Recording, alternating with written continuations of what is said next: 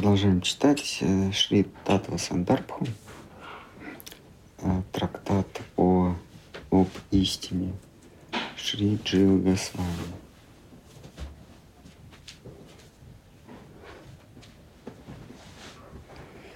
Текст 43.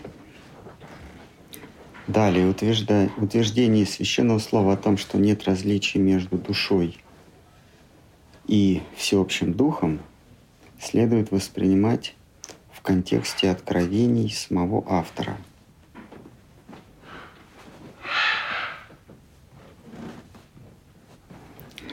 Вьясы. Делясь своим откровением, он сам объясняет смысл написанного им прежде. Сам снимает противоречия доктрины неотличия души от всеобщего духа э, Дживы и Брахмана. Он пишет, душа едина с целым Брахманом в том смысле, что она не вещественна, как и он. Как и он прибудет вне пространства и времени, при этом силой Брахмана, способный невозможно сделать возможным, душа отлична от него – будучи его частицей. Единое целое не отлично от своей части, но часть отлична от целого, подобно лучу в солнечном свете. Так, а, давайте разбирать этот текст. А, в Веданта Сутре а, Веданта Сутра является эпилогом или заключительным словом всех вед. Напомню, веда — это откровение, которое пришло Творцу а, а, перед тем, как он стал сооружать здание Вселенной. Вот это откровение, оно называется веда. А веда слово, это такое повелительное наклонение «знай». Прям в, в таком наклонении «знай». Веда — это глагол «знай». То есть веда — это не знание, требующее опытного доказательства. А, в Вьяса в, а, в этом откровении собрал те, те отрасли знания или те сегменты в, в любой науке, которые не требуют опытного подтверждения. Как э, напомнить, как строится научное познание. Веда, она отличается от научного познания. А это просто откровение. То есть, когда нам приходит откровение, то источник откровения нам ничего не доказывает. Он просто говорит, вот это так, вот это так, а вот здесь вот делай. Вот это веда. Значит, а научное познание, оно проходит для того, чтобы доктрина, учение или утверждение было научным, оно должно пройти три, а, три стадии. Первое – это сбор впечатлений, такой опыт, чувственный опыт. Второе – это классификация и э, обобщение.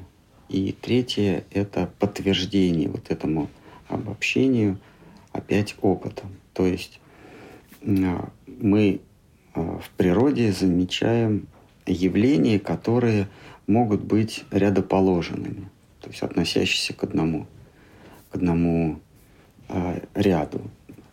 Дальше мы выдвигаем э, гипотезу или э, э, устанавливаем закон. Вот, например, Ньютон, он почему-то свои гипотезы назвал законами.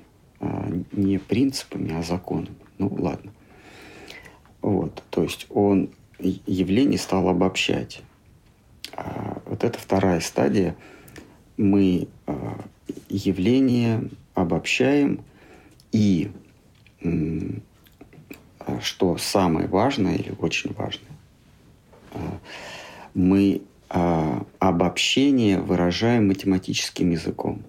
Ну, если говорить о, о таких э, сложных науках, то это просто логика, да, но вообще математическим языком. То есть мы берем несколько явлений и а, закономерность этих явлений мы выражаем путем математики. А если а,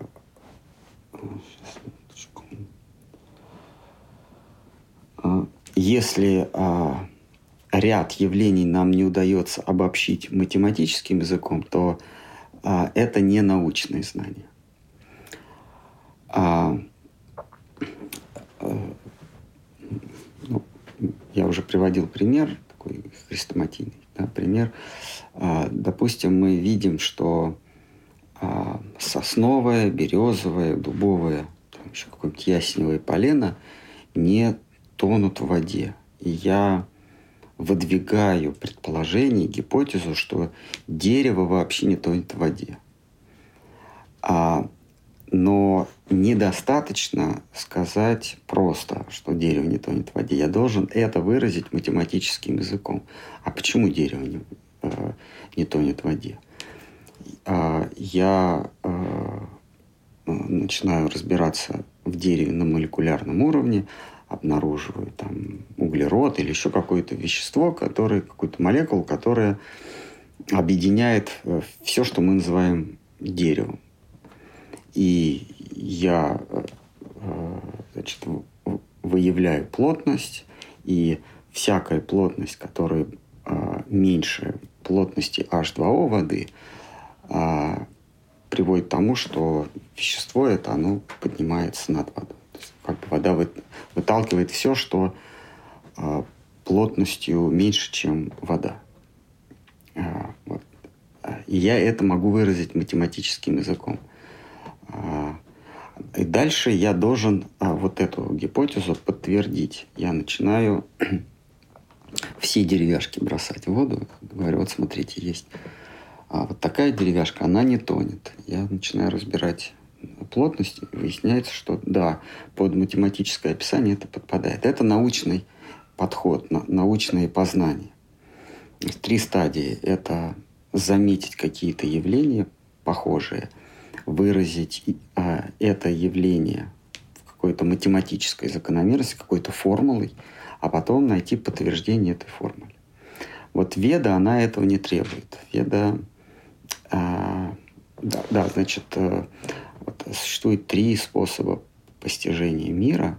Это вот научный способ, мы его только что описали, есть э, философский, э, логический способ, ну или философский. А, а, там для того, чтобы выражение, для того, чтобы утверждение было истинным, не нужно подтверждать а, опытным путем, а достаточно, чтобы оно не противоречило, ну, например, законам логики. Вот есть четыре закона логики в западной, в западной традиции.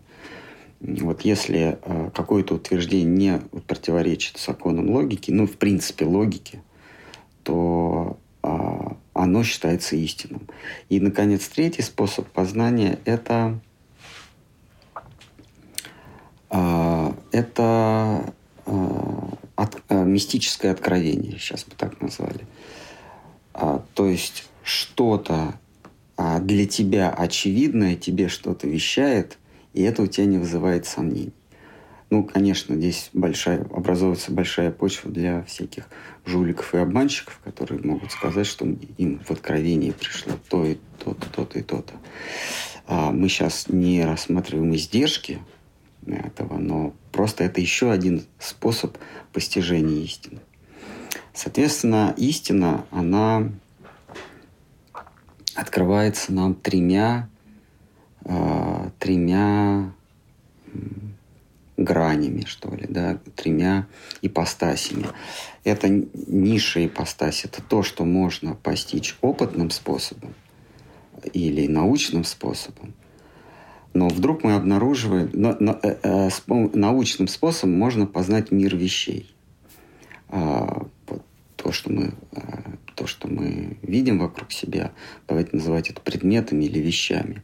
Вот мир вещей действительно можно постигать а, научным способом. Деревья, там, самолеты, стены, дома, люди. а, вот их можно постигать научным способом. Но вдруг мы обнаруживаем, что нас еще окружают, окружают не, не только вещи, но и понятия. Да, вот помимо деревьев, самолетов, автомобилей, неба, оказывается, есть такие понятия, как два, три, причина, следствие, или, например, больше и меньше. А, вот как больше, меньше, или причина и следствие, или а, планку еще задерем, а, добро и зло. Нас же окружает добро и зло. Или счастье и несчастье. А вдруг оказывается, что нас окружают не только предметы, но вот, но вот эти понятия, например, счастье, а, добро, меньше, больше. А, их, эти понятия невозможно познать а, опытным способом, потому что ну, ткнуть нельзя. Вот нельзя ткнуть в счастье. Вот, скажи, что такое счастье, я такой показываю. Да? Это невозможно. Но тем не менее оно существует или там добро, или, например, покажи мне, что такое больше. Как, как, это, как ты покажешь? Допустим, ты берешь два яблока и три яблока. Ты говоришь, вот это больше. Нет, это три яблока. Ну, что значит больше? То есть это понятие. Соответственно, мир, он не, состоит не только из вещей, но еще из понятий. И вот когда мы переходим от вещей к понятию, понятиям, а это вот э, те, кто манипулируют, разбирают, анализируют понятия, познают понятия, но не вещи, их называют брахманами. Такая как бы высшая каста. Ну или дважды рожденными, так называют. Вот. А понятия невозможно опытным путем постичь, но возможно постичь умозрением, то есть какими-то рассуждениями. С помощью рассуждений мы можем постичь понятия, но при этом мы никогда не не, э, не, не можем ткнуть в них. А дальше, э, э, дальше мы сказали, что есть мистическое откровение. То есть еще что-то, что можно постичь мистическим откровением. Это нечто, что выходит за грани понятия. А что может выйти за грани понятия? Что может выйти за грани идеи? И вот дважды рожденный или мыслитель, он, он обнаруживает, что среди понятий есть такие понятия, которые, а, а, которые а, понятны сами по себе, и их не нужно, не нужно логически, а, а, логически обосновывать. То есть мы до, до этого сказали, что а, такие понятия, как меньше, больше, там, добро, свобода, что мы еще там перечисляли, а опытным путем понять невозможно, но рассуждениями, анализом, логикой понять их, оказывается, можно. Но вдруг мы упираемся в нечто, что даже рассуждениями нельзя понять. Например, счастье или красота – а, но вы можете сказать, что но есть такие понятия, которые тоже непонятны и, и которые нельзя объяснить. Да, э, они есть, но среди них есть такие, которые непонятны. Объяснить нельзя. Вернее, так, их объяснить нельзя, но они понятны не потому, что э, ты дошел до этого, а потому что они вот чуть ли не с рождения нам понятны. Ну, например, такая вещь, как красота. Ее разобрать нельзя, соответственно, ее нельзя э, логически объяснить, а, а, а с помощью анализа показать. Ну, естественно, с помощью опыта, конечно, нельзя. Но при этом все мы знаем, что такое красота, а все мы знаем, что такое благо. А почему мы знаем? Ну, каждый знает, что такое благо, что такое красота, потому что а, он знает, что такое не благо. Если ему сказать вот это, вот это благо, он скажет нет. Когда он говорит, что это не благо, это значит, он э, внутри себя, там, имманентно, да, философы говорят, знает, что такое. Если он говорит, это некрасиво, значит, имманентно он знает, что такое красиво. И вот эти, э, э, давайте их называть явления, что Карм Харш их называет явлениями, да, или эти концепции, или эти понятия. Вот они называются они э, постигаются с помощью откровения. Э, о том, что такое красота, что такое благо. Э, что еще можно? Например, своб... нет, свобода все-таки это объяснимое понятие. А вот, например, красота, благо, благо, а, а, эти, эти понятия, они необъяснимы, но они с самого начала нам всем понятны. Вот их только с помощью откровений можно познать. Ни анализом, ни чувственным опытом, ни научным подходом нельзя понять, что такое, что такое. И, или, например, я, да, вот я как личность. Вот, вот этот вот самый переживальщик, вот тот, вот тот, кто переживает запахи, цвета, э, там, свободу, красоту, вот тот, кто переживает, э, вот это мне понятно, кто я. Ну, не кто я э, с точки зрения определения в социальной, социальном или там каком-то, каких-то еще обстоятельствах. А вот то, что я существую, мне это понятно, мне это не надо доказывать. А, вот понятные э, имманентные, то есть понятные внутренние понятия а, называются а, субстанциями. Вот субстанцию можно познать а, путем откровения. Значит, а, а, теперь возвращаемся к стиху.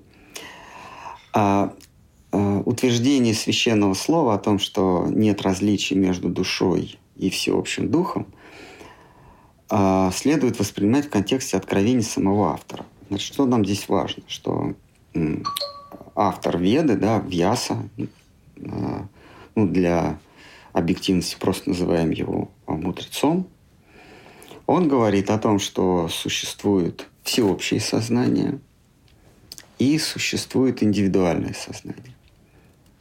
Он делает э, э, вывод из того, что есть всеобщее сознание, только потому, что э, я не знаю свою причину – значит, у меня есть причина, тогда вопрос, может быть, а у меня есть, может быть, причина меня есть я сам, но поскольку я ограничен, и это тоже очевидно, то у меня есть какая-то причина. И эта причина должна содержаться во мне, а, а, а я являюсь частью этой всеобщей причины, ну, какой-то причины, да. Вот он разделяет э, единый дух, это называется брахман, или единый, мыш, единое мышление можно назвать, или смысл, брахман, и частичка. А, это вот я, как, как частичка сознания. А, и вот их он относит к, к, а, к этим самым субстанциям, которые а, понятны сами по себе – Э, э, но постичь их природу можно путем только откровений. А, значит, и он пишет, что единое сознание и я как агент или частичка сознания а, это одно и то же. А, вот за это ухватываются такое направление Майвади, такие представители Майвады, Шанкарачарья. Он говорит, Веда, Веда Вьяса сам признает, что ты и есть Брахман, ты есть единый дух, просто на время забыл об этом.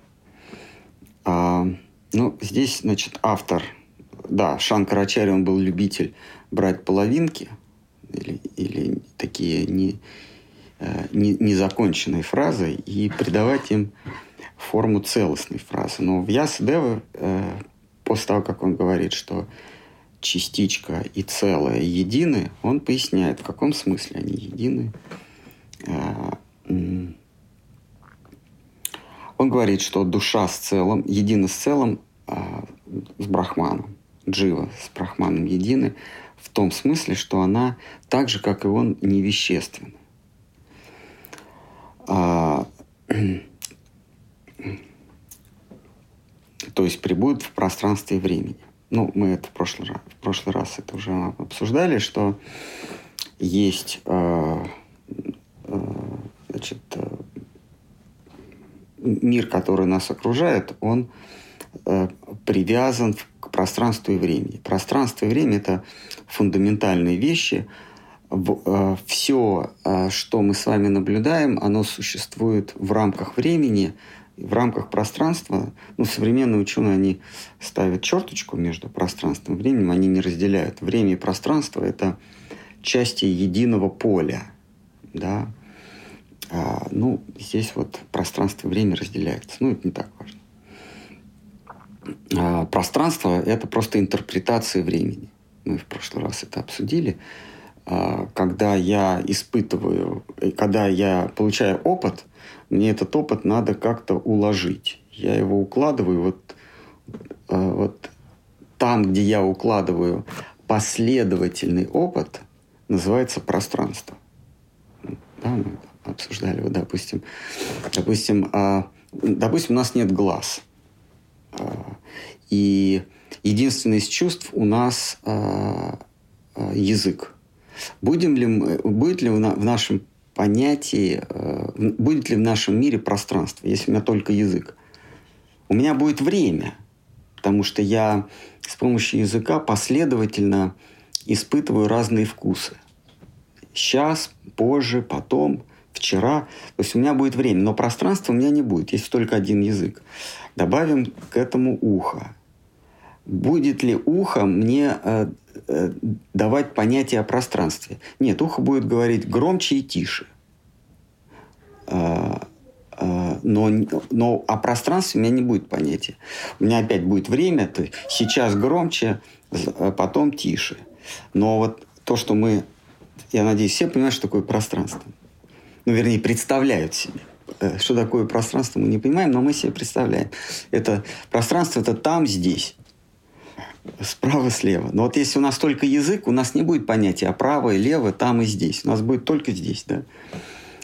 И вот когда мы все чувства перепробуем, оказывается, что о пространстве у нас вообще не будет понятия, если не, не добавить нам глаза. Как только нам глаза добавляют, мы говорим там, здесь, справа, слева, выше, ниже. Вот если у нас язык, мы не будем понимать выше и ниже. А просто там кисло-сладко, да. А вот как только глаза появляются, сразу появляется пространство. Но это то же самое, что и... Э, глаза они ничем не отличаются от языка. Просто язык, он другие вибрации воспринимает, другие сигналы воспринимает, а глаза на другой частоте. Но в уме опыт глаз, то есть зрительный опыт, интерпретируется как пространство. Вот. Так вот, э, в, в Веданта Сутре, значит, вот автор Вьяса, в Веданта Сутре говорится, что окружающий мир, э, все предметы окружающего мира существуют во времени и пространстве. пространстве. А вот ты, э, тот, кто переживает, кто испытывает вот сам испытывающий далеко, близко, громко, тихо, кислое, соленое, сладкое. Вот ты вне времени и пространства. Ты, ты не ограничен ни временем, ни вот тем, что ты называешь пространством. И единое сознание, поскольку оно заполняет собой все, оно тоже вне времени и пространства. В этом смысле вы едины. Но когда речь идет о, ну скажем так, о глубине, протяженности восприятия, то единое сознание, оно, оно гораздо больше. Оно, оно бесконечное, тогда как ты ограничен. А, значит, вот об этом говорят Маевади, что, что ты и есть бесконечное сознание, просто ты как бесконечное сознание забыл об этом. А, им а, противостоят а, двайты. То есть это, это философия Адвайта или Майявады. Ну, Адвайта означает недвойственность. То есть ты недвойствен с единым. Частица, она не отделена от единого. Потому что, ну что они говорят, потому что если единое оно все, то как ты можешь выпасть из него? Куда ты выпадешь? Вот. А, значит, им противостоят э, двойтисты во главе с э, Рамануджей или Ямуначари или Рамануджачари, ну, сформировал это как единую доктрину Мадхавачари. Мадхавачари говорит, что а, да, значит, а, очень важно, что Маевади, почему Господь Чайтанья, он а, свою доктрину а, вооружался в своей доктрине философией а, а, Шанкарачари. Почему на Шанкарачари ссылался? Ну, на, на Шидхару с вами он ссылался. Казалось бы, а, до до Господа Читания такая традиция двойтистов. Двойтисты – это те, кто четко разделяют материю и дух. А, а, а, а двойтисты или маевади, они говорят, а все есть, все есть едино, все есть дух, делить ничего нельзя. И Махапрабху прибегал именно к доктрине адвайтистов, где ничего не надо делить, а не к философии э, традиционных вайшнавов, которые говорят, надо разделять э, материю и дух.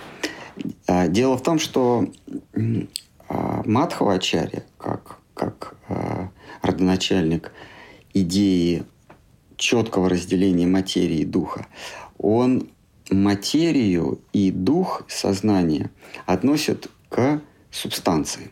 То, что мы до этого обсуждали, что такое субстанция это то, что нельзя разложить, но оно понятно. То есть нельзя проанализировать. Ну, например, если, если я спрашиваю, что такое материя? А, а, ну, вот если я беру, например, э, какой-то микрофон или какую-то пластмассовую вещь, я могу сказать, из чего она состоит. Она состоит там, из молекул, молекул из атомов, атомы из там, чего-то. И мы доходим до непонятно чего и называем это просто материя. И когда я спрашиваю, что такое материя, материя состоит из материи. То есть мы, мы себя зацикливаем. Что такое не, там, не конкретно какая-то пластмассовая или деревянная вещь, а вот материя сама по себе. Что это такое? Ну, это просто материя.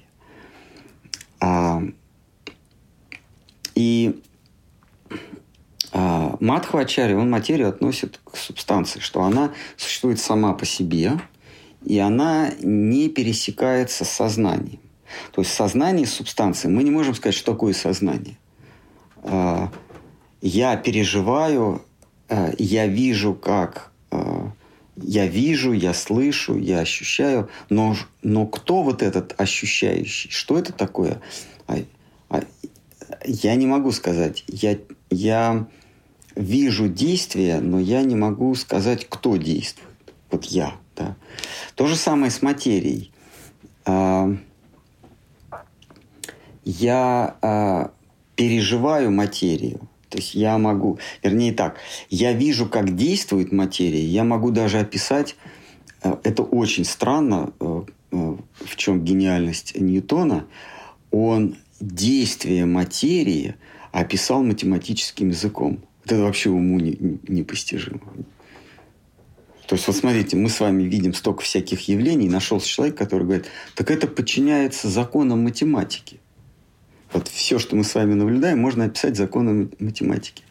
То есть мы можем понять, описать, как действует материя. Но что такое материя, мы понять не можем, потому что материя – это материя. И вот Матхова, он говорит, что это две субстанции, они не пересекаются. А почему Махапрабху э, не пользуется учением э, э, Мадхвачари? Потому что э, очевидно, что значит, материя и сознание, они пересекаются. Ну, это очевидно, потому что ну, через, через прослойку ума, конечно, они пересекаются. Но а, в концепции Мадхвачари есть нечто единое, из которого происходит и сознание, и материя. Они как бы, как бы отделяются параллельно. И тут, отделившись, они как-то там пересекаются, ну, через прослойку ума, через образы. Сознание соприкасается. Материя с сознанием не соприкасается, а сознание с материей со соприкасается. Потому что ум – это принадлежность сознания, а не материи. Так вот, Мадхвачари говорит, что они две независимых субстанции. Тогда как Маевади почему Махапрабху берет, э, а, а, обращается к Маеваде, к Шанкарачаре, да? И помните, в Читамрите он одного бронит, одного человека бронит за то, что тот а, начинает поносить Шанкарачаря. Он говорит, ты не имеешь права гуру своего поносить. А, и Махапрабху свою доктрину строит частично на, на, на, на доктрине Шанкарачари, потому что Шанкарачари говорит, что материя – это никакая не субстанция, а она происходит из субстанции под названием сознание. Если Мадхавачари говорит, что материя и сознание отпочковались от а, Бхагавана, то есть от чего-то более высокого, то есть Брахман и э, Майя, э, Прокрити, Брахман и отпочковались и стали двумя субстанциями, то Шанкрачари говорит, нет, а, от Брахмана, Бхагаван он не признает, он считает, что Бхагаван тоже произошел из, из Брахмана. Но это не, не, сейчас не, не об этом речь, что Брахман а, порождает материю. То есть материя, она не параллельна с Брахманом, а э, с единым духом. Не параллельно с единым духом, а она как бы отпочковалась. Сознание порождает материю. И Махапрабху, вот, э, вот эта идея ему ближе. Его, его доктрина Пьеда Пьеда, она утверждает, что есть Бхагаван, то есть это а, Бог, имеющий образ, из него происходит единый, все, всеобъемлющий, вездесущий, всеведущий дух, а из духа происходит а, материя, а, вернее, из духа происходит частичка духа, но в общем это одно и то же, просто у них количественная разница. А вот частичка духа порождает материю. То есть материя и дух, они не, не запараллелены, а они э, в причинно-следственной связи. Вот, э, это вайшнавская, гауди вайшнавская идея. Э, правильно ее считать неправильно, это э, каждый э, считает, э, принимает сам. Просто я вот объясняю, в чем э, иногда спрашивают, а чем Гауди Вайшнава отличается от просто Вайшнава? Потому что просто Вайшнава, они считают, что Бог породил и материю, и дух. И материя, она обволакивает дух Дживу. И Джива пребывает в иллюзии. А согласно Махапрабху и э, отцам церкви, Гауди Вайшнавским отцам церкви, а дух порождает материю а они не параллельны. Так. Э, так.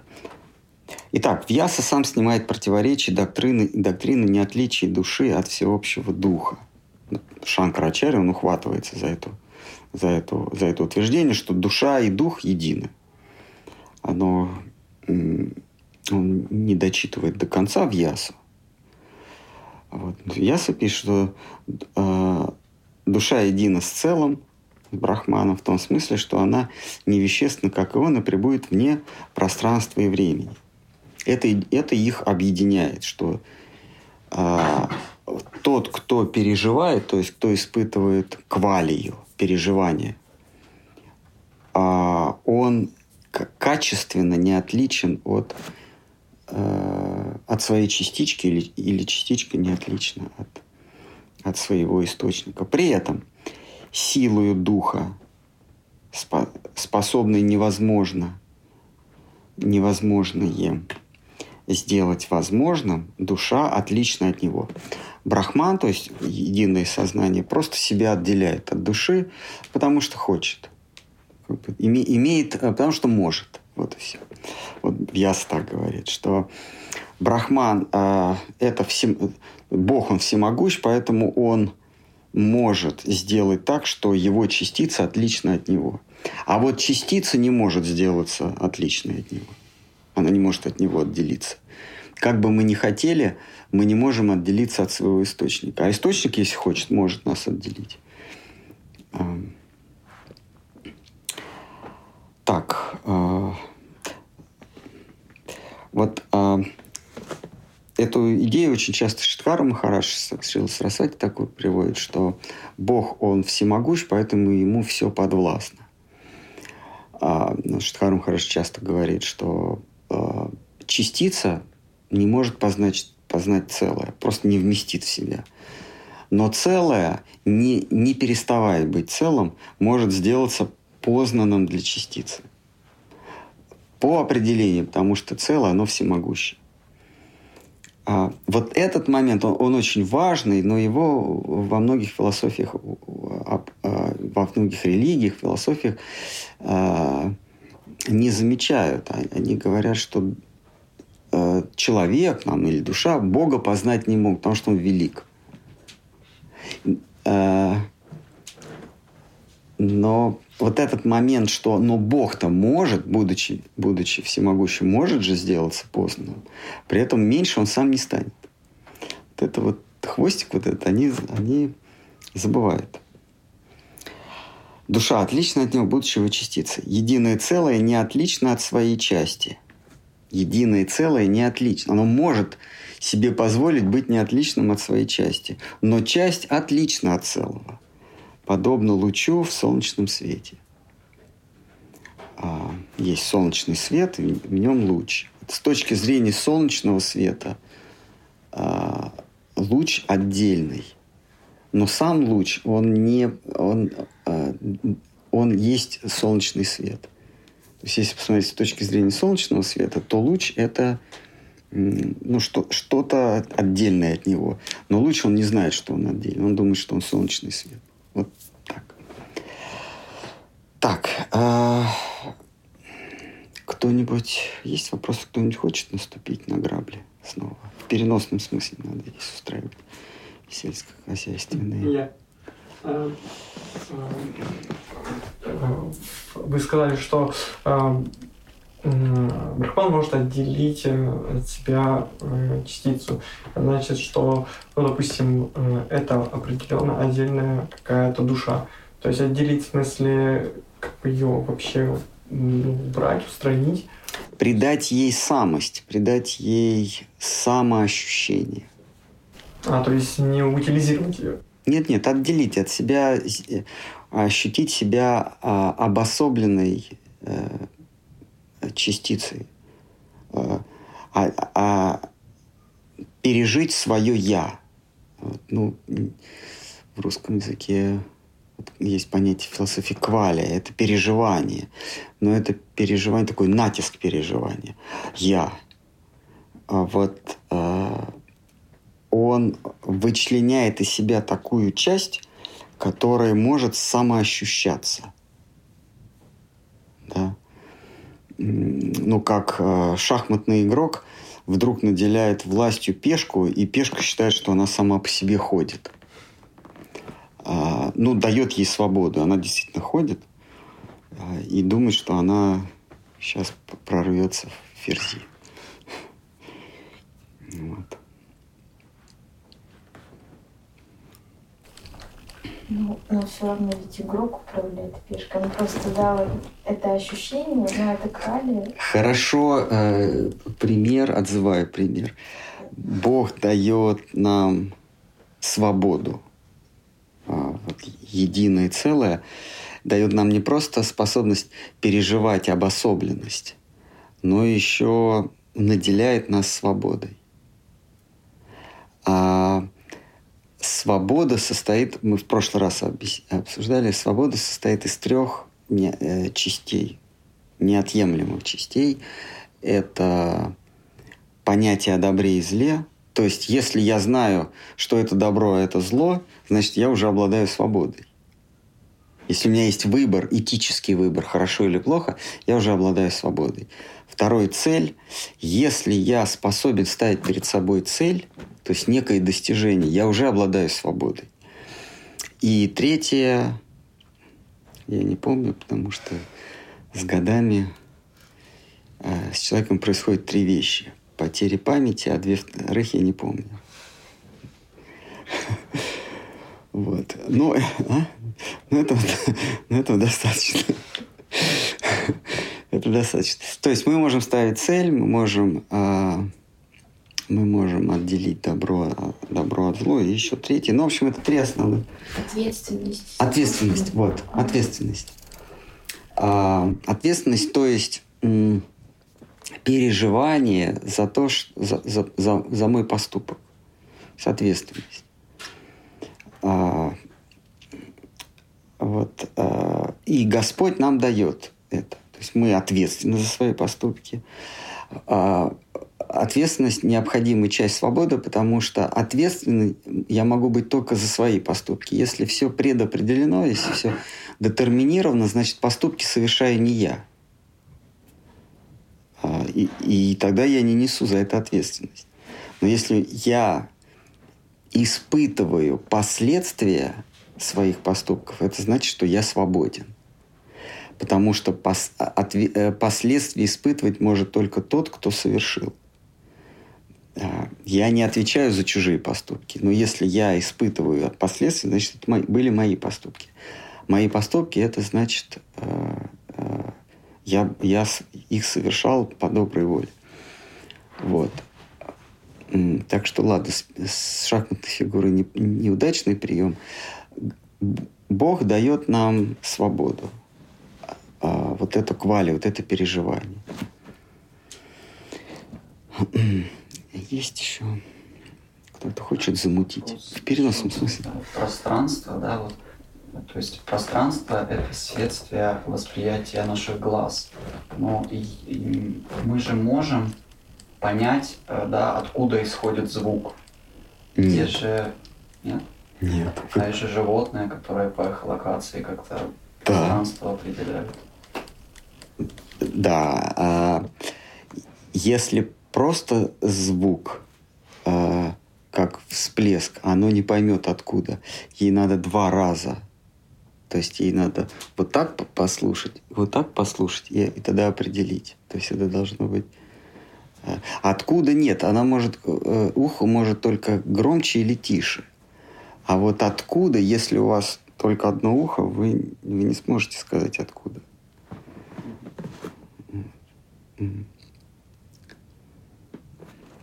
Если один глаз.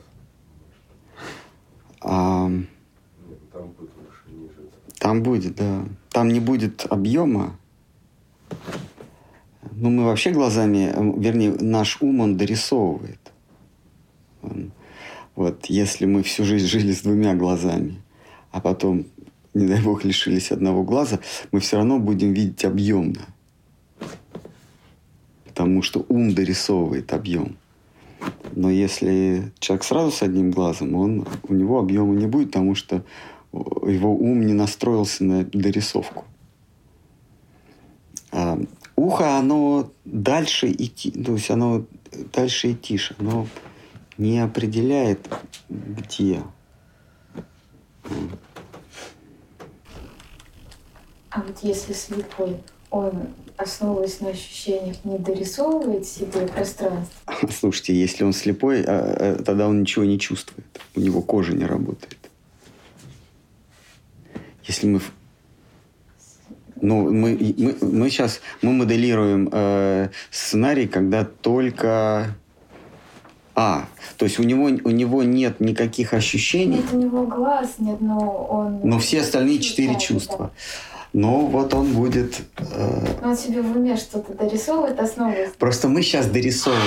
Мы, мы да. А... Мы, мы сейчас, мы говорим, там, здесь, мы, мы дорисовываем. Но если мы а эту квалию зрительную, визуальную выключим, то у него будет не там и здесь, а мягко, твердо, там, э, мокро, сухо. То есть он не понимает, что вот это выше, а это ниже? Нет. Нет? Нет. Он просто, он просто твердо, тепло, холодно.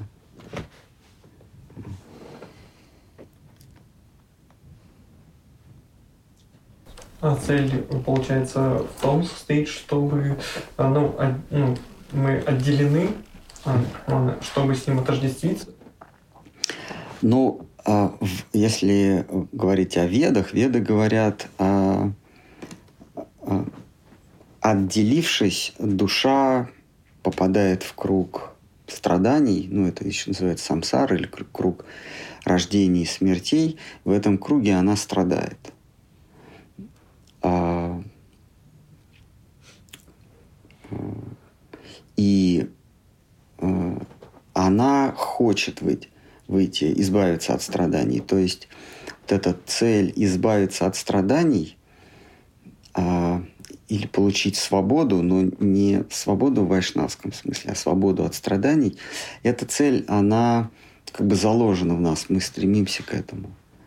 А, и да, веды провозглашают вообще цель существования – это избавиться от страданий. Вьясадева, он потом сокрушался по этому поводу, но в ведах он провозглашает цель а, живого существа и человека в частности, в человеческом теле это а, вполне реализуемо, избавиться от универсальных страданий, избавиться от страданий как таковых. А это, он говорит, возможно путем слияния с единым духом. А вот. Э, эту цель он провозглашает, и он обрисовывает пути достижения этой цели – Э, как избавиться от страданий, как слиться с единым, который вне добра и зла, единый брахман, единый дух, который не испытывает страданий. А, он не испытывает и счастья, он, он находится в постоянном сама, то есть э, в, равновесии самадхи постоянно. Он не испытывает ни страданий, ни, ни радостей. И Вьяса провозглашает первоначально эту цель. Потом, а, после встречи со своим учителем, он говорит, что нет, все-таки цель это не просто избавиться от страданий, а обрести счастье. И тут уже слияние с духом, слияние с духом недостаточно. Слияние с брахманом недостаточно. Достаточно э, избавиться от от, чтобы, чтобы избавиться от страданий, достаточно слиться с Духом. Но чтобы обрести счастье, нужно уйти в иную сферу, где, где господствует а, Бог, а, танцующий, поющий, счастливый. Там можно счастье обрести. Но каким-то душам вполне достаточно избавиться от страданий. А, я бы даже сказал, что большинству, хоть бы избавьте меня от страдания, там мне уже нет дела до счастья. Есть ненормальные, которые верят, что можно и счастье обрести.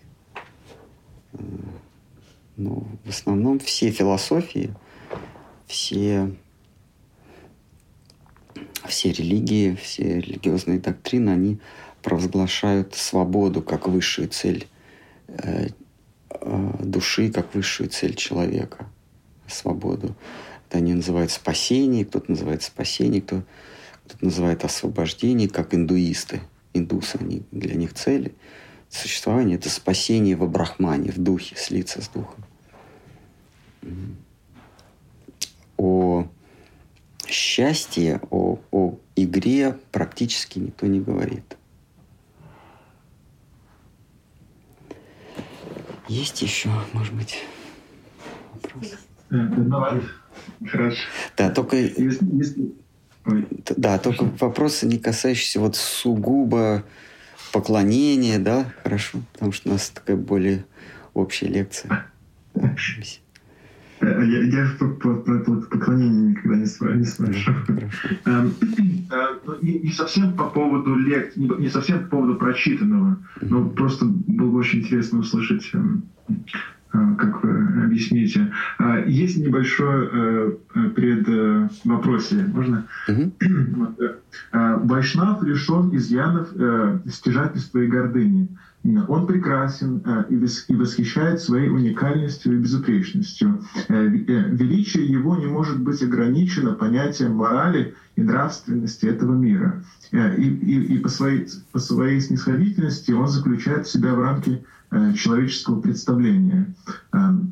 Его последователи нередко пытаются ему подражать, как несознательные дети, принимающие повадки своих родителей. Вот. Э, искушенный э, последователь позиционирует себя э, как э, приверженец образцового поведения. То есть э, чистолюбие приводит к притворству и самолюбованию собственным благочестием, из чего вытекает поиск доброго имени в обществе преданных. То есть получается так, что приверженность к мирской морали и представление о мирской э, чистоте становится камнем преткновения для приверженцев э, формализма. Вот. То есть э, не могли бы вы прояснить, в чем заключается ценность мирского благочестия и мирской чистоты, и какое отношение это имеет к высшей непорочности? Ну, здесь говорится о том, что это есть риск, что человек, подражающий э, вайшнавам, э, ну, неофит, да, подражающий поведению вайшнавам, э, э, скатывается до формализма. Это, это не обязательно происходит, но здесь большой риск. Э, когда мы говорим а, о безупречности Вайшнава, мы имеем в виду э, ту составляющую Вайшнава, которая пребывает в высшем мире, в духовном мире. Вайшнав, он имеет в духовном мире другой облик, другие повадки, другое говорит по-другому, передвигается по-другому, там все по-другому. Но ради блага живущих здесь Вайшнав приходит к нам и принимает облик, доступный нам. Э, ну, допустим, э, в, в мире божественной игры Вайшнав имеет форму э, мотылька там, или бабочки какой-то. Но вот если он сюда придет в своем изначальном облике, или пчелы, то, то что сделают здесь люди? не будут его слушать, а в улей посадят да, и заставят мед давать. Поэтому Вайшнав принимает форму а, доступную восприятие, а, форму, которой а, а, люди, ищущие свободы, ищущие освобождение, ищущие истину, будут, его, будут к нему прислушиваться, в такую форму, которую будут прислушиваться. Вот. И, но в целом Вайшнав, он вне добра и зла. То есть там, в духовном мире, а, а, поступки преданного, поступки Вайшнава воспринимаются не с точки зрения добра и зла, а с точки зрения красиво и некрасиво. Там, там другие параметры, э, другие критерии измерения поведения. А, но в мире этики Вайшнав если он проповедует, он облекает себя, э, он, он, он, он э, подчиняет себя неким законам, неким этическим законам. А если же он не проповедует, живет в уединении, предается а, молитве, то он себя может не стеснять нормами, нормами морали. И неофиты склонны подражать а, поступкам а, рабов Божьих, но не а, следовать их наставлениям. Неофиты, они путают причины и следствия. Они думают, что вот этот слуга Божий, этот Вайшнав, он занимает такое возвышенное положение, он свят, потому что он себя так ведет – они, они не понимают, что он себя так ведет, потому что он свят.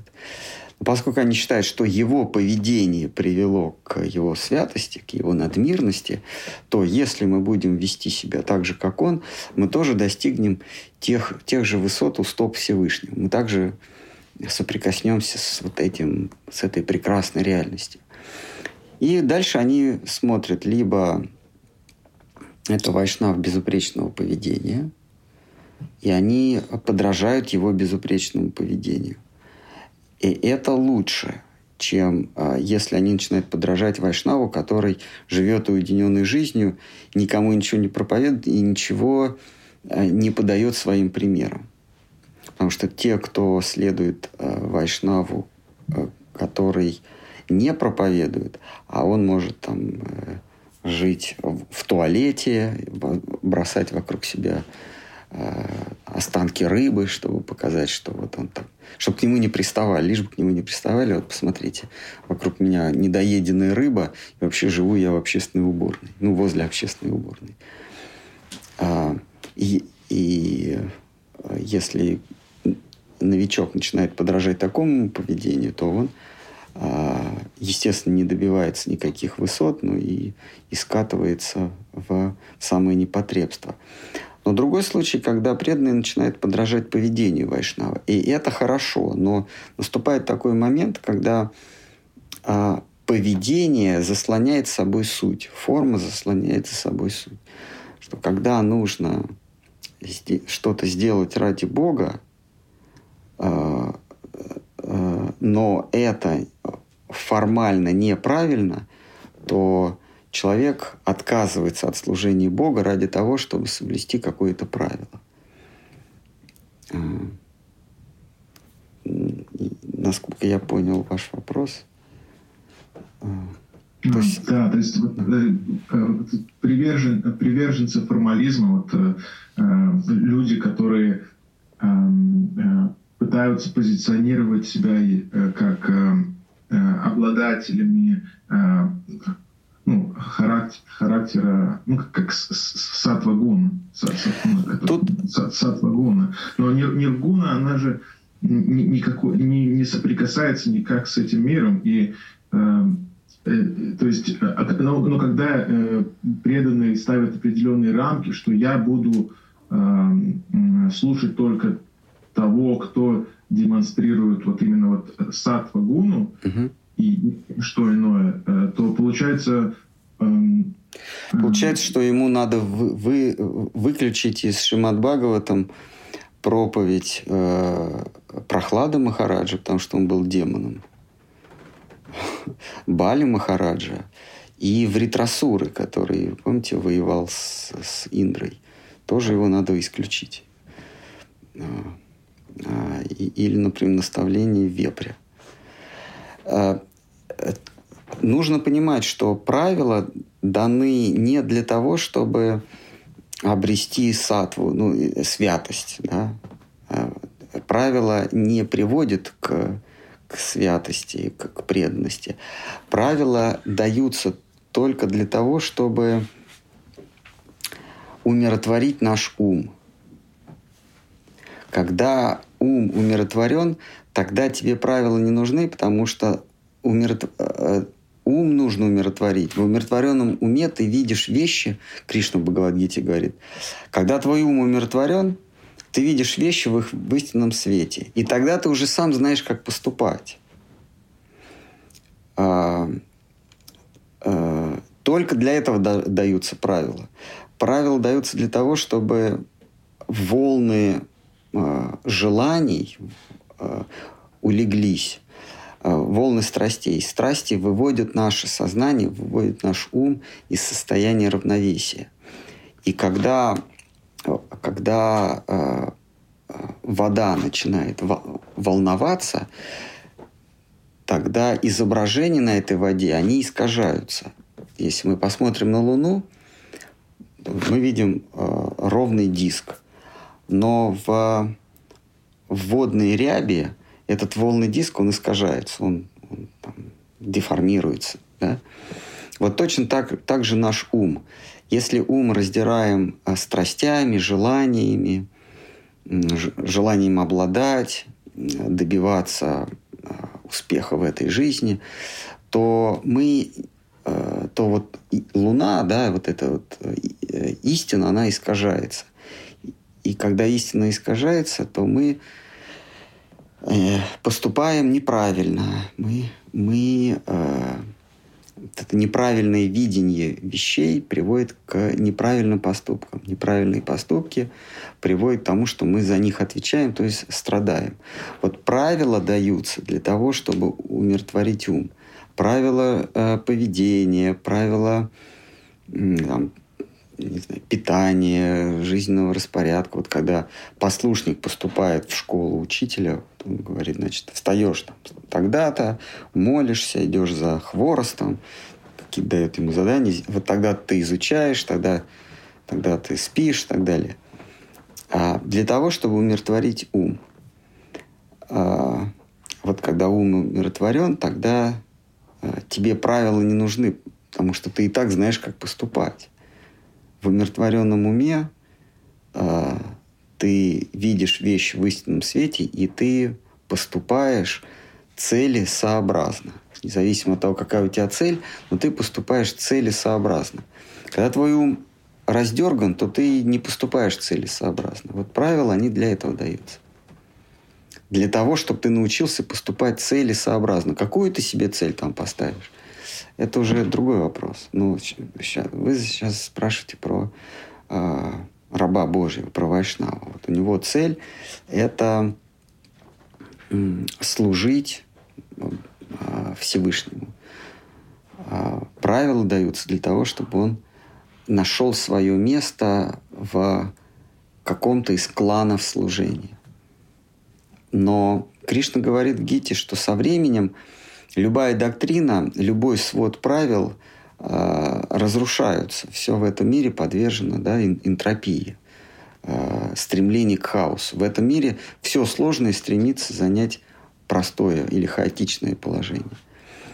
А, поэтому он говорит, что он приходит регулярно в этот мир и приносит учение, облекая его в разные слова, да, в разные философские доктрины. Но как бы это единое учение. А, Эм, но со временем люди учение превращают в религию, да, в некий свод правил. А потом свод правил распространяется на одежду, на архитектуру, что мы там перечисляем, да, на, на внешний вид. А, и смысл или э, цель забывается, а остаются правила а, правила сами по себе, как в том, э, в том примере, в том эксперименте с обезьянами, который, когда уже там через какое-то поколение, да, вот этих сменившихся в клетке, они бьют новичка за то, что тот прикоснулся к банану, не зная, не зная зачем. Просто так заведено. Потому что наши отцы это делали. Когда вот там человек, человека спрашиваешь, какой религии, почему именно эта религия. Он говорит, ну как, наши предки, они приняли, славяне там или кто там, мы, на, мы приняли эту религию. То есть за тебя кто-то принял там тысячу лет назад, и ты тоже, ты тоже ей следуешь, и этим, этим же правилам. Почему? Ну, так заведено. Их вот. же там, а? их же там, это, там обливали водой холодной, когда ну, я говорю не конкретно вот там христианство, а любую религию. Почему? Да, потому что ну, на, ну, моя мама, папа, там, дедушки, там, все мои там, в десятом поколении все этой религии, религии придерживались. Как в том... Он про, про, про обезьян говорит, что обезьян водой поливали какие-то а, ну, ну да, или водой, или током. Да, да а, это у Коллера эксперимент. Да, значит, э, ну, повторюсь, ну, очень интересно, вот, как бы объясняет многие, э, многие модели поведения э, у людей. Значит, вот э, пять обезьян в вольере кладут банан. Какая-то обезьяна берет банан и всех обливают холодной водой. Не ее, не только ее, а вообще всех. И они э, все пять учатся, что банан нельзя трогать, иначе иначе обольют водой. Потом к ним подсаживают новичка. А, а одной из обезьян, из этих пяти, убирают. Подсаживают новичка и кидают банан. Он-то не знает, что сейчас водой обольют. Он хватает... Э, а, значит, э, кладут банан, он хватает а, а новичок хватает банан, но никого не обливают. А они просто на него набрасываются, начинают бить. Он, естественно, их на своем обезьяне спрашивает, за что? А, за то, что э, нас сейчас обольют водой. Потом уби- убирают еще одного из, э, из старой обоймы примата еще и стар, и запускают еще одного новичка. Их опять пять, но вот совсем новенький, тот, которого никогда не обливали, но били, и трое, три, которых когда-то обливали. Вот нович... да, этот, э, этот э, предыдущий, он уже за банан не хватается, потому что его могут побить. Значит, новенький хватает банан и на него набрасывается с побоями, включая того, кого только что били, но никогда не обливали. И таким образом всех вытесняют из стареньких. Остаются в клетке постепенно те, которых никогда не обливали, но которые знают, что если ты ухватился за банан, тебя побьют. И туда сажают новую обезьяну, она хватается за банан, и все ее бьют. А, а там только те, которые, которых никогда не обливали водой, а просто принято бить. Вот такой смешной и очень занятный опыт.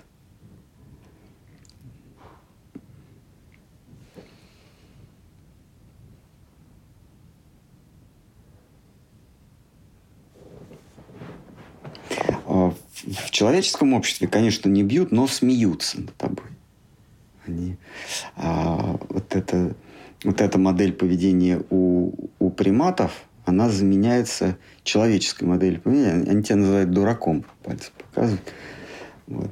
Я э, сталкивался это, с этим в беседах с э, приверженцами э, теории эволюции Дарвина. Вот, а, а когда ты им задаешь вопросы, э, почему так, э, э, почему э, ну, ну, объясните, вот здесь в теории вот эволюция здесь не бьется, здесь не срастается.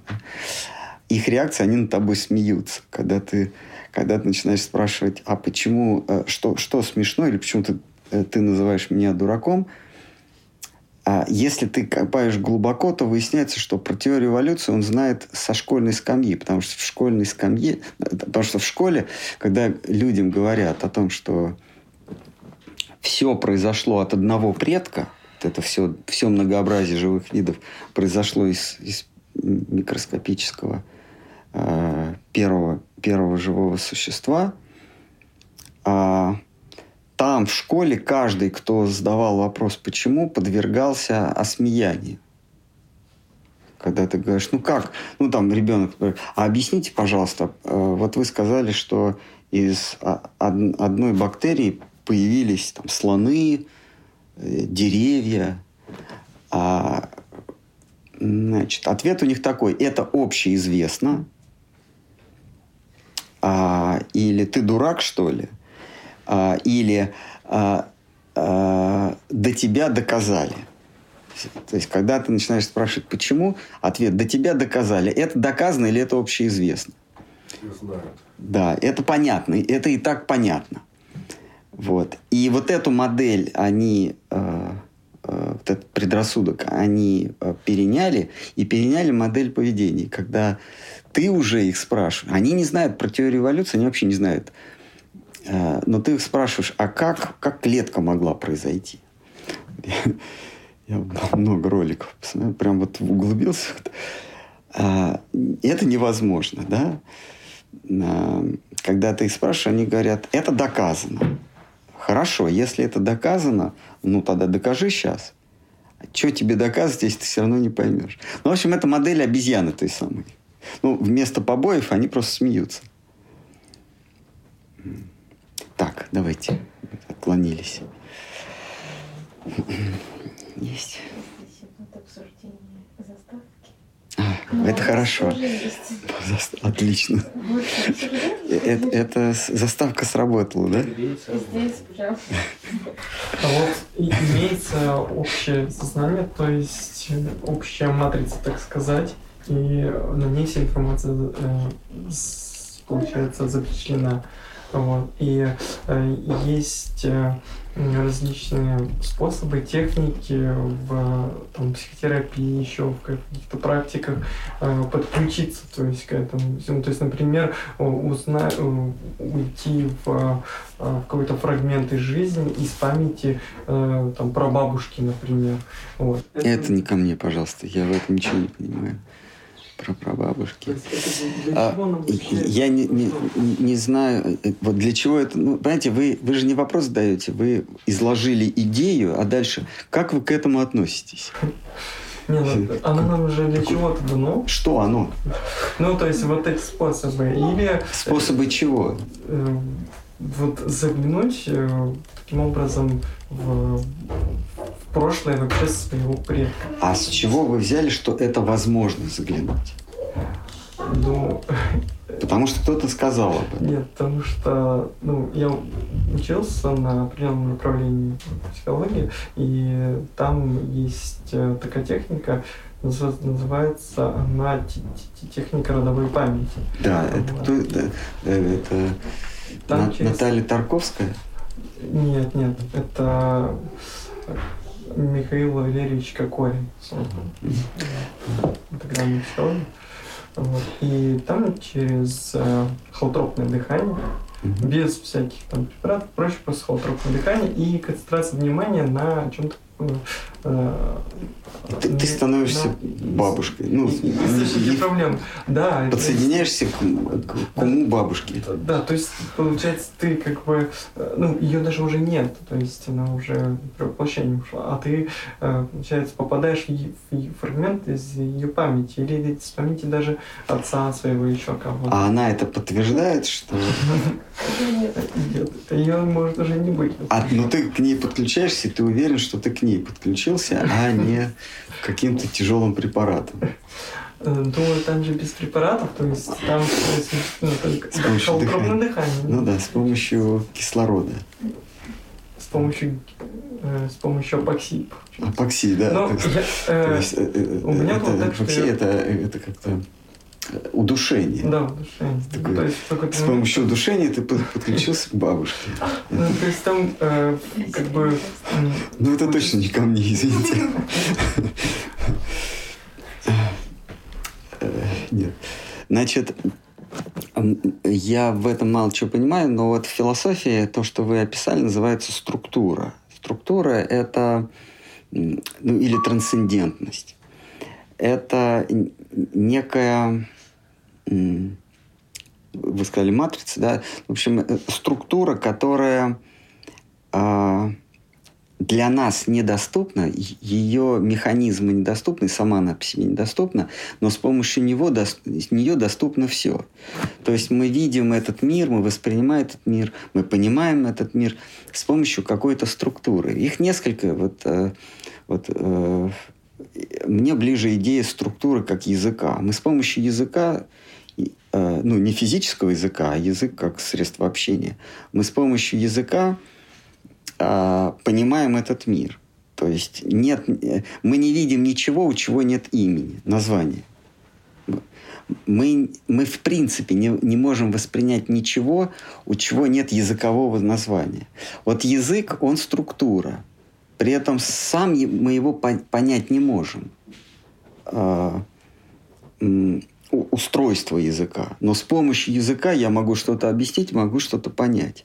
Но сам язык, вот что это такое, мы не можем. А, а, но можно как бы пере, перешагнуть через понять язык и взять логику, потому что ну, логос – это слово, да, или, или смысл. Вот э, греческое понятие логос – это синоним брахману. Э, санскритскому понятию брахман, у греков это логос. То есть э, некая структура, да, некое, некое э, сознание, э, которое, вот, э, которое формирует наше и восприятие, и понимание э, окружающего мира. Мы не можем это понять, но с помощью него мы все остальное понимаем. А, с помощью структуры сознания мы можем соединиться, ну не с бабушкой, а соединиться с, с всеобщим сознанием. А, но перешагнуть через структуру мы не можем. Философское понятие структуры мы не можем, потому что она трансцендентна. Мы, мы, мы с помощью нее все видим, но ее саму не можем видеть. А перешагнуть не можем. Тем не менее, за структурой находится мир неструктурированный. То есть мир, не подчиняющийся никаким правилам. Это мир игры, божественный мир, прекрасная реальность. Вот она не структура. А вот между мной и божественной реальностью находится вот эта самая структура брахман или сознание, логос. И этот логос, он нам диктует, как себя вести, как при этом мы, конечно, сохраняем свободу, но наша свобода а, ужата вот этой самой структурой а, или законами сознания. Вот, а, например, а, один из, а, ну, во-первых, четыре закона логики это, это чисто законы сознания. А, но это европейские, в, в, санск... в ведической традиции там другие законы схожие, но другие. А, например, причинно-следственная связь. В, в том божественном мире нет причинно-следственной связи. Но сознание, вот я как частичка сознания, я не могу существовать, если я выкину из себя причинно-следственную связь. Мир распадется. Вот эта причинно-следственная связь – это та самая структура. Она не дает миру распасться. Тогда как в то есть вот законы сознания как раз этой структурой диктуются. Причинно-следственная связь, а, законы, закон а, тождества, закон противоречия, закон третьего лишнего, закон основания, то есть причинно-следственные достаточные. Это вот все относится к сознанию. А, а вот за пределами сознания, за пределами этой самой трансцендентной структуры находится нечто – где нич, ничто не подчиняется закону, но подчиняется э, самодурству, произвольности, воле одного лица. А, там ничто не вытекает из, из, из другого, там все подчиняется его воле, там все от его воли происходит. Э, это заструктурный или еще называют трансцендентный мир. Есть еще? Хотели что-то спросить. Про... Только не про холотроп, но я вот ничего. Я просто... Ты отключаешься. А вот вы тогда назвали э, аюрведу частичным жульничеством, а э, джотиш полноценным. Это то есть э, не, нечестная игра получается, то есть использование таких э, знаний. Мой духовный учитель говорил, что в Кали-Югу, э, он сказал так, что ведическая цивилизация оставила нам две науки. До, до Кали-юги дошло две науки. А, все остальные утеряны. Например, как строить э, зодчество, военное дело, э, какие-нибудь там э, еще какие-то науки. Но вот до нас дошло это джьотиш, астрология, и медицина, а, аюрведа до Кали, в Кали-Югу. Но современные носители э, медицины и астрологии, они в медицине наполовину жулики, а в астрологии все. Так говорил Гурудев, который был прекрасным астрологом, надо сказать. Ну, по крайней мере, он смотрел там, когда путешествовать, постоянно смотрел карты вот эти такие квадратики он рассматривал. Так э, Гавиндам Махарадж сказал. То есть сами по себе науки, они, э, они полноценные, они достоверны, но те, кто ими пользуется, кто их преподает, э, они жулики. В одном случае наполовину, в другом случае. Может быть, он, может быть, он так шутил, потому что преданные мы приезжали в Новодвипу, первым делом бежали там от Матха до центра города, где-то посередине, там какой-то знаменитый астролог живет, и все сразу туда прибегали, выстраивались в очередь на консультацию. Вот, может, Гурдев сказал, что они все жулики. струнки. Да. Так, что еще? А, вопрос. Если есть гаудия вайшнавизм в линии Рупы, то это подразумевает, что существует гаудия вайшнавизм, где Махапрабху воспринимается как Господь Вишну. Да. Э,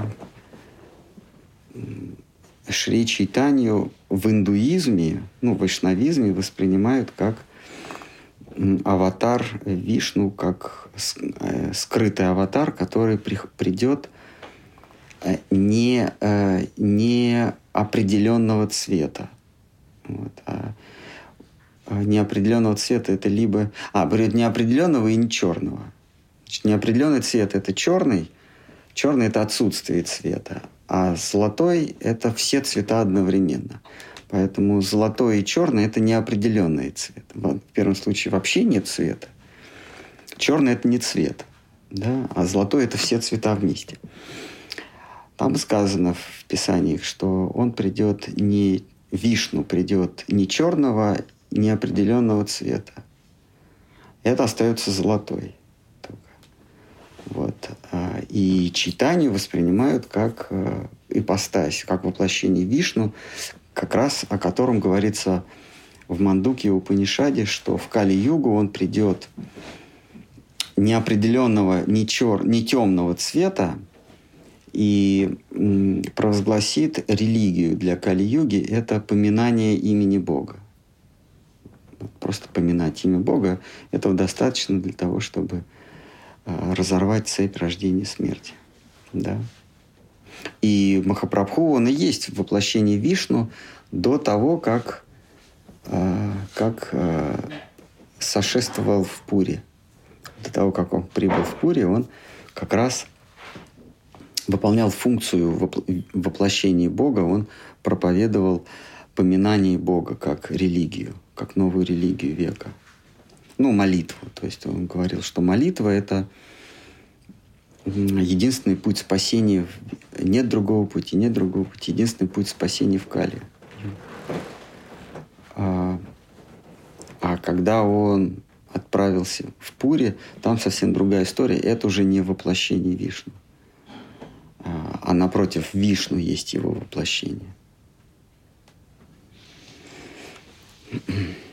Так, есть еще вопрос. Махарадж, если вся материя описывается математикой, то все запрограммировано, и все, что находится в материальном мире, тоже является программой. А как тогда мы выбираем, если все запрограммировано?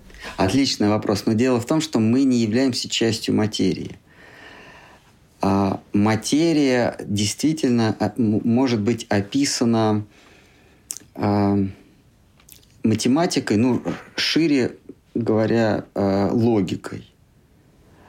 А, то есть какими-то законами. Материя действительно подчиняется каким-то законам. Но я не подчиняюсь законам, потому что я не материя. Сознание не материя. И у меня есть свобода воли. Вот материалистам им а, им очень трудно принять эту идею, а, что, а, во-первых, они не могут ее объяснить, как в мире, то есть они, они что они говорят, что а, есть материальный мир, он подчиняется законам физики, химии, на каком-то этапе вдруг биологии, вдруг клетка появилась, да, и, и там появились законы биологии. Вот и вдруг появляется не просто какое-то биологическое образование, клетка или животное, а появляется сознание. То есть тот, кто переживает. А, и а, логически, да, рассуждая, если все в мире подчиняется законам физики и химии, значит и сознание подчиняется законам химии и физики. То есть у сознания нет воли. То есть в этом мире нет случая, потому что все подчиняется законам. Просто мы не все законы учитываем.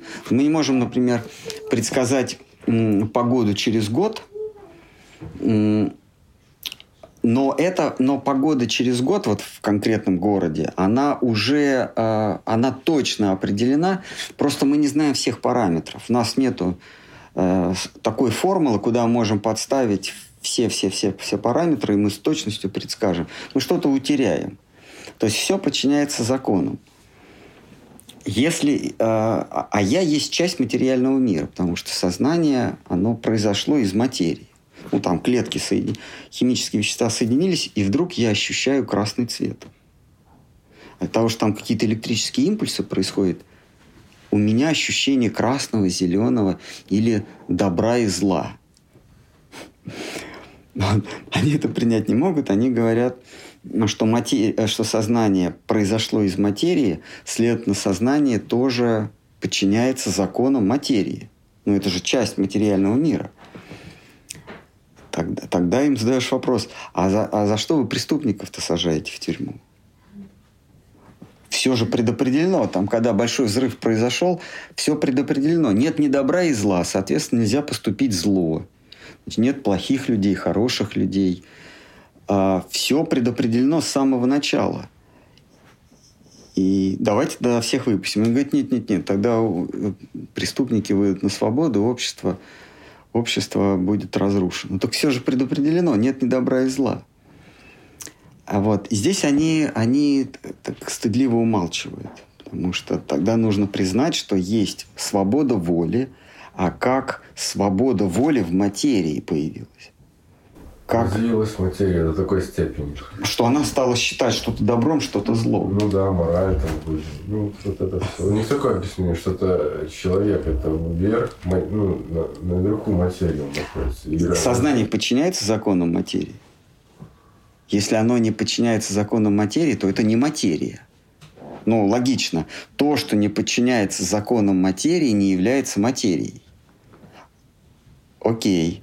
А, то есть вы должны тогда признать, либо сознание существует, э, э, что оно нематериально, тогда откуда оно взялось?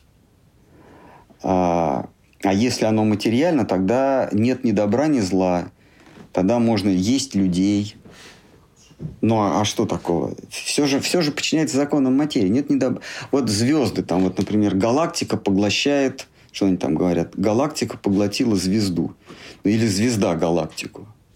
Там у них сейчас лишь бы, лишь бы гранты платили, они скажут что угодно. Как, как в том анекдоте, что вы скажете свое, свое оправдание? Да что угодно. Вот у них, вот у них, лишь бы гранты получить, они там звезды поглощают галактики, галактики поглощают звезды. Там у них карлики, сверхновые, квазары, пульсы. Там что угодно. Там целые, целые это, джунгли у них. Ну вот. Мы же не говорим, что это плохо. Вот где-то там кто-то кого-то поглотил. Ну, это законы материи. А почему тогда кто-то кого-то убил, это плохо? Или съел? Поглотил. Да, почему это плохо? Это же то же самое, что какая-то звезда какую-то галактику. Вот. И тут они говорят, ой, нет, все-таки давайте оставим этические законы, все-таки наши родители, наши деды, они нам оставили какие-то традиции, мы же не можем против них идти. Так, секундочку, мы сейчас говорим о материи и сознании, причем тут деды и традиции. Вот, тогда мы вынуждены признать, что есть сознание, а, обладающее свободой воли. Но откуда оно взялось, если оно не подчиняется законам? Значит, оно взялось само откуда-то взялось или существовало само по себе, если оно не подчиняется законам, законам материи. А, то есть это какие-то две, ну, философия говорит, субстанции. То, что нельзя разложить, а, но что является само себе причиной. Так вот, как двоетисты говорят, есть материя, она сама себе причиной – и есть сознание самой собой, себе причиной. Тогда материалисты они тоже должны признать, что есть сознание, и оно существует независимо от материи, потому что не подчиняется законам. А если оно не подчиняется законам, значит, оно существует по каким-то ну, по крайней мере, не по принципам материи. Теперь мы выясняем, а какие принципы, что является фундаментом материи. Мы вот приходим, э, в материи есть четыре параметра. Это время, э, протяженность, э, масса и заряд. Ну, когда, когда выяснили, что материя – это просто колебание электромагнитного поля, то вместе с массой вводит такое понятие, как заряд.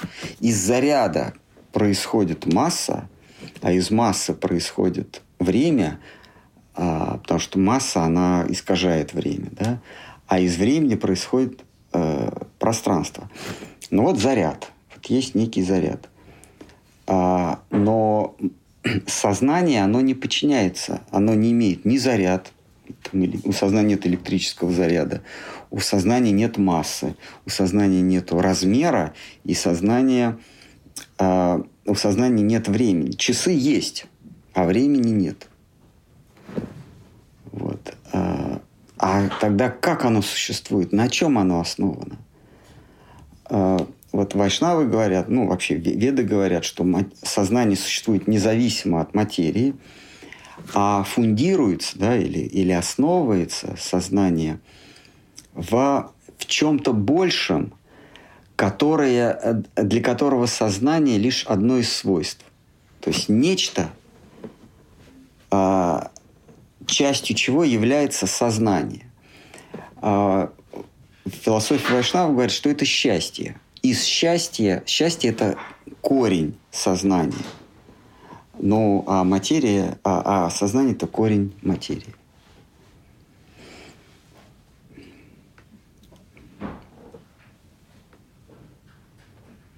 Подчиняется ли сознание как, каким-то законам, а, ну, ясно, что не материальным, мы это выяснили, но каким-то законам, ну, законам логики, да, законам вот этой самой э, структуры –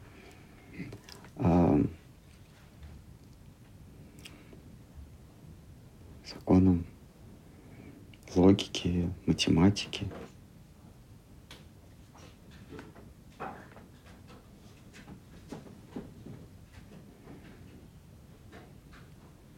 Ну, хорошо. Я вот встречал интересное, как интересное определение, что э, мораль, э, ну, это, это побочный продукт эволюции, то есть э, вследствие вот развития человечества э, была какая-то культура, и постепенно-постепенно просто э, люди придумали какой-то метод сосуществования в гармонии. А я согласен. Но она существует... Хорошо, а это что-то придуманное? Мораль существует в природе? У природы есть мораль? Вот они ссылаются на это просто следствие культуры, э, ну, в обществе, э, смотря в каком обществе человек вырос и что ему навязало. Та модель поведения, которую, которую навязали ему с детства, оно интерпретируется как мораль. Э, а в абсолютном смысле они не рассматривают. Да, мы, мы сейчас рассматриваем мораль, вы говорите, как следствие чего-то. А никто и не отрицает, что мораль есть. Ну да, вот мораль есть, есть нравственные э, нормы поведения. Э, но если сознание... Да, а мораль существует только в, в человеческом обществе, то есть в обществе, э, в неком пространстве, где есть сознание. Вот если нет сознания, есть мораль или нет? Мораль... А, а? а как же тогда характеризовать, например, стая волков, у них там есть главари. Ну да, значит, они обладают сознанием. То есть, если нет сознания, я сейчас не говорю, оно высокое, низкое, высокий интеллект. Там, где есть э, сознание, там есть мораль. Ну, добро и зло мы, мы перечисляли, да? Там есть э, добро и зло. А, но вне сознания есть ли добро и зло? А, поэтому э, вот, на мой взгляд, нет. В материи, вот если, если существовала материя, но не было сознания, а было ли хорошее и плохое? Да просто законы существуют. Одни химические вещества перетекают в другие. Это хорошо или плохо? Нет, они просто подчиняются законам, у них нет субъектности. А вот когда появляюсь я со своим сознанием, я могу сказать, это хорошо, а вот это плохо. Вот одно химическое вещество перетекает в другое, это хорошо, потому что это вкусно. А когда вот это перетекает во что-то другое, это уже невкусно. Это, это плохо. Да? А, вот, э, да, это вот вопрос разделения материи и сознания.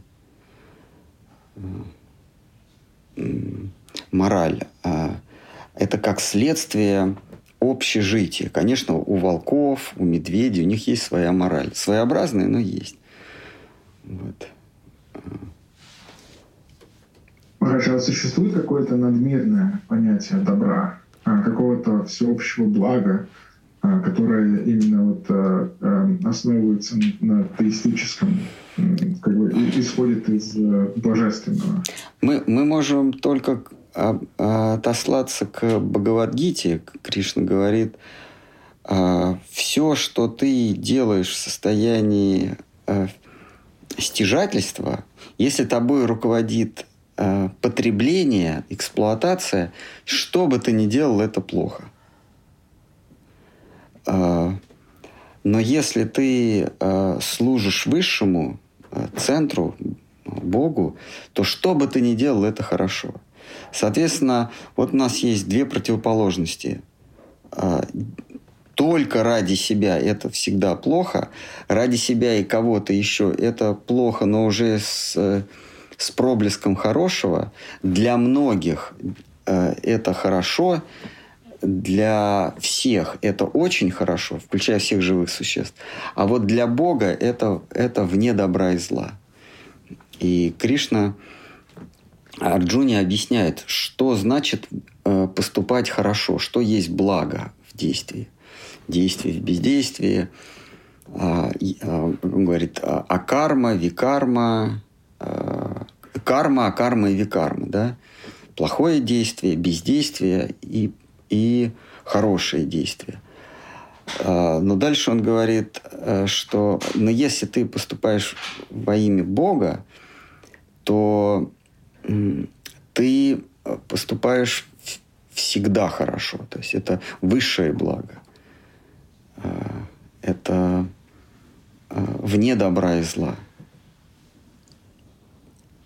Вот. А если вы говорите про универсальную мораль, то Кришна говорит, если ты служишь мне, то ты э, поступаешь всегда хорошо, причем по отношению ко всем. Если ты действуешь частично ради себя, то там уже есть градиент. Хорошо, плохо. Вот, вот это как раз, как раз вот этот вот вопрос вот в начале лекции я ну, пытался задать, что приверженность к определенному формализму, представлению о добре и зле, оно как бы обуславливает э, живое существо и э, пытает, ну, как бы не дает соприкоснуться с, э, там, не знаю, с, ну, пример э, лекции Сатсандарбха. Кто-то увидел, кто-то увидел э, какую-то девочку, курящую папироску.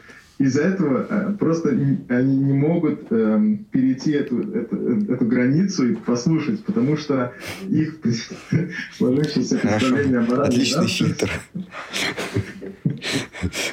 Мы не будем вас слушать, потому что на заставке девушка в кетчупе с папиросой, да?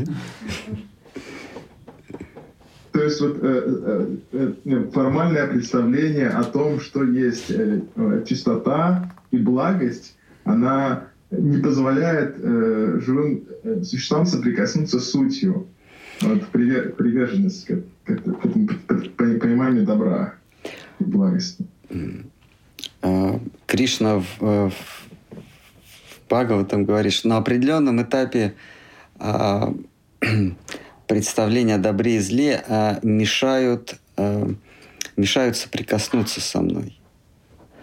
А, и там приводится пример с Юдхиштхирой, с Махараджем Юдхиштхирой, когда Кришна Юдхиштхири говорит, там когда спрашивают, а почему Арджуна ближе тебе, чем, чем государь? А, это в Махабхарате есть, и, по-моему, в одиннадцатой Э, книги или в десятой, почему Арджуна ближе тебе, почему а, твой друг Арджуна, хотя он э, мог себе позволить нарушение этических норм. А Юдхиштира, во-первых, он был государем, и ты сам, он, Кришна, ты же сам возвел Юдхиштиру на престол, а, а, а друг твой Арджуна. А, И там приводится пример, что когда во время битвы на Курукшетре, Бхагавадгита перед этой битвой читалась, а Кришна попросил Юдхиштиру солгать. Вот, для того, чтобы а, упал дух а, противоположной армии, вражеской армии, от Юдхиштира требовалось а, солгать, сказать, что Абхиманью умер. Юдхиштира сказал, ответил Кришне, я не буду лгать. То есть Кришна его попросил, «Э, ради меня солги. А Юдхиштира говорит, нет, я, даже ради тебя я, я не приступлю а, саттву, то есть не приступлю правдивость. А, а Арджуна, пожалуйста, ты, ты, что надо там ради, ради тебя э, э, ради тебя, Кришна. Однажды они к, подъехали к лесу, помню, как он называется. Кришна говорит, давай ради, ради прикола подожжем лес, оттуда будут звери выбегать, а мы их будем лук, луками стрелять. А Арджун говорит, да, пожалуйста, какие проблемы. Если это нужен Кришна для твоего удовольствия, э, э, нет вопросов. Вот. И поэтому Кришна говорит, Арджуна мне ближе, потому что он ради меня не скован нормами морали. Э, но здесь, так сказать, коварная вещь. Давайте тоже не будем скованы нормами морали и скажем, что это ради Кришны. Но есть нюанс. Там Кришна его просит. Если Кришна вам придет в, в мистическом откровении что-то скажет, то лучше ему не отказывать.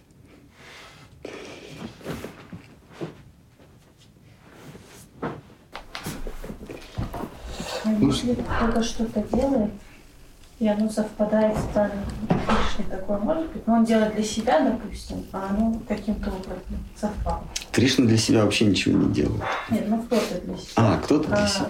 Оно совпало с планами Бога. Да, наверное.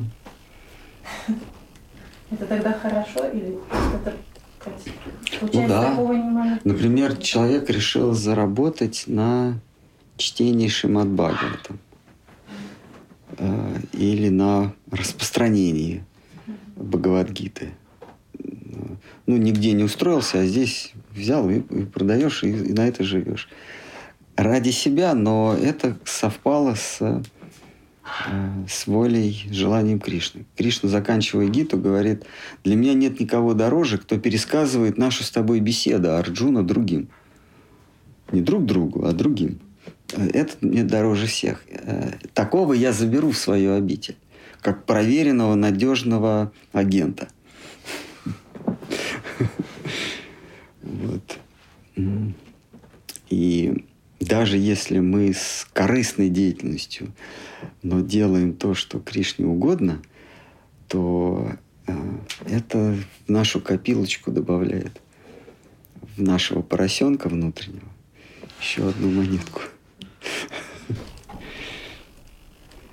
Ну, как э, не спутать откровение с э, бредом. То есть, если температуры нет, то это откровение. Да? Если температура есть, то стоит задуматься, что может это просто э, бред при температуре.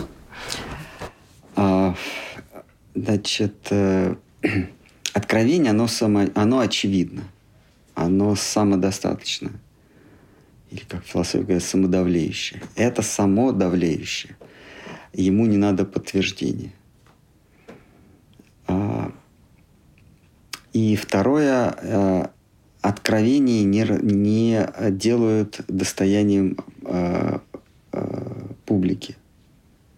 Как только ты говоришь, что тебе было откровение – это, э, с тобой это все понятно, но другие должны знать, что это никакое не откровение, человек просто делает ради себя. Но, но выдумывал себе через холотропное дыхание.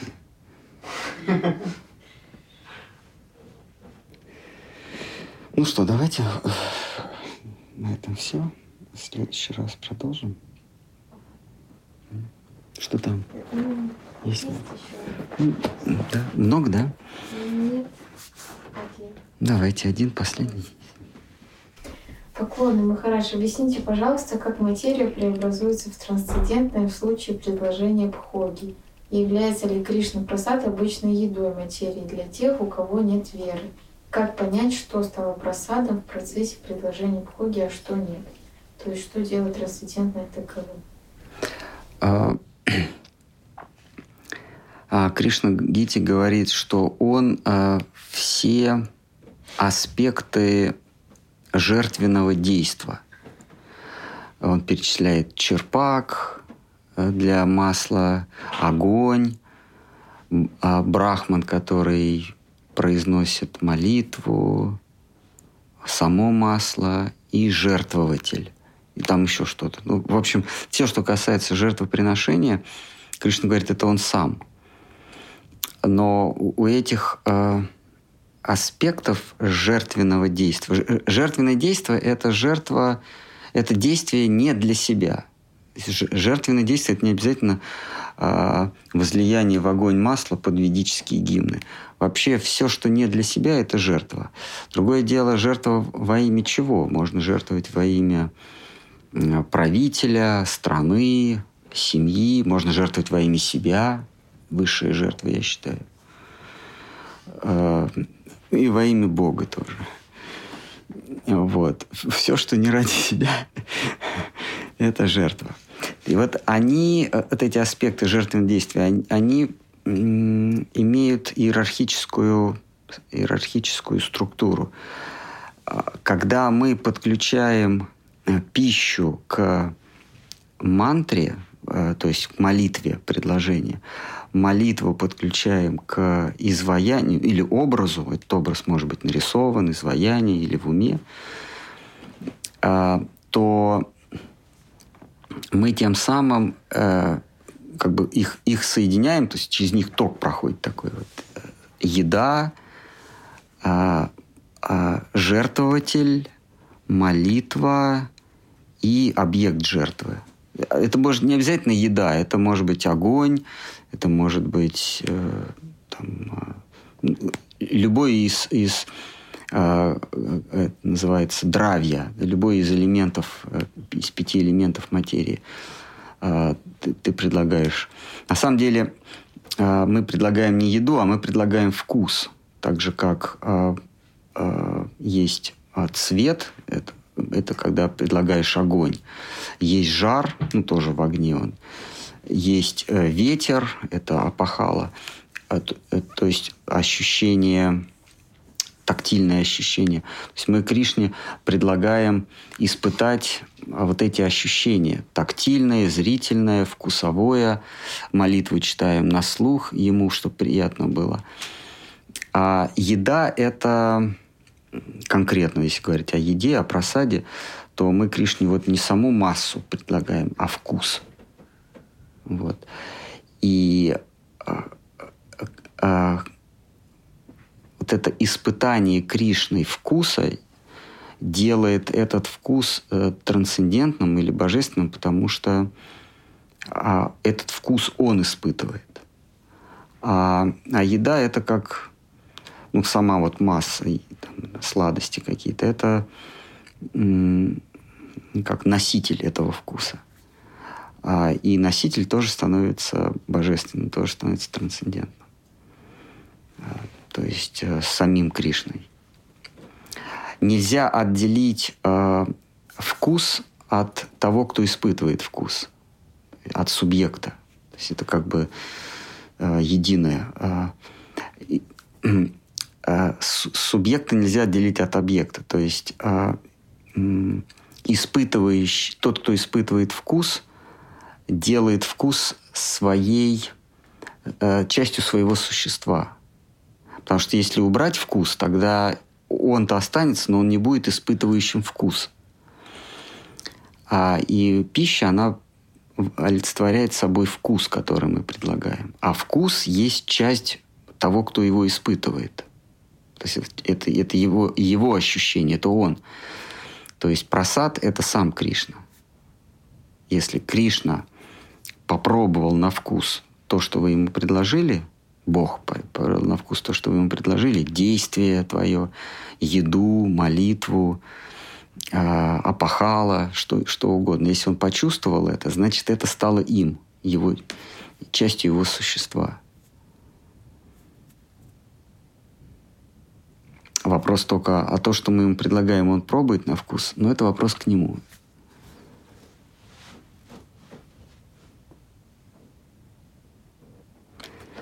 Ну что, давайте, Хари Кришна. А что сейчас? Э, песня? Давай.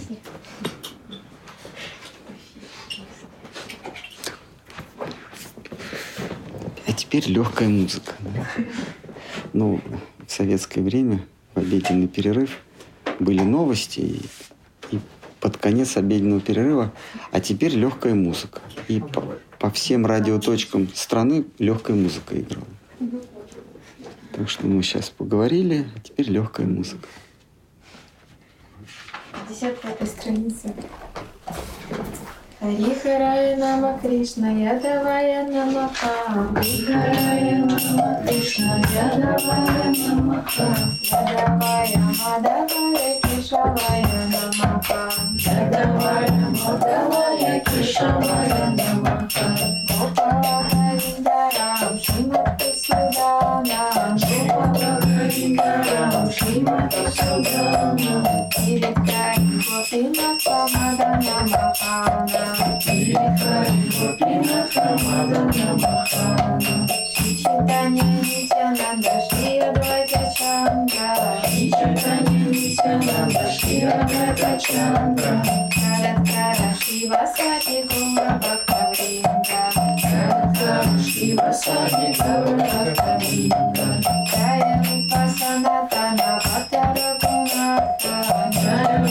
Trump.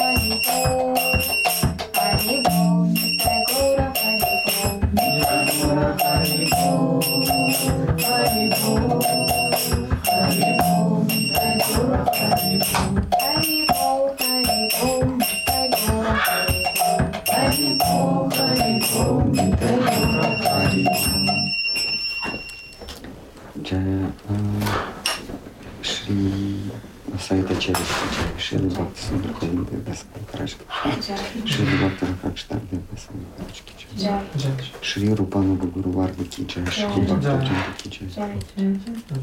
Харинам Санкиртан Кичай,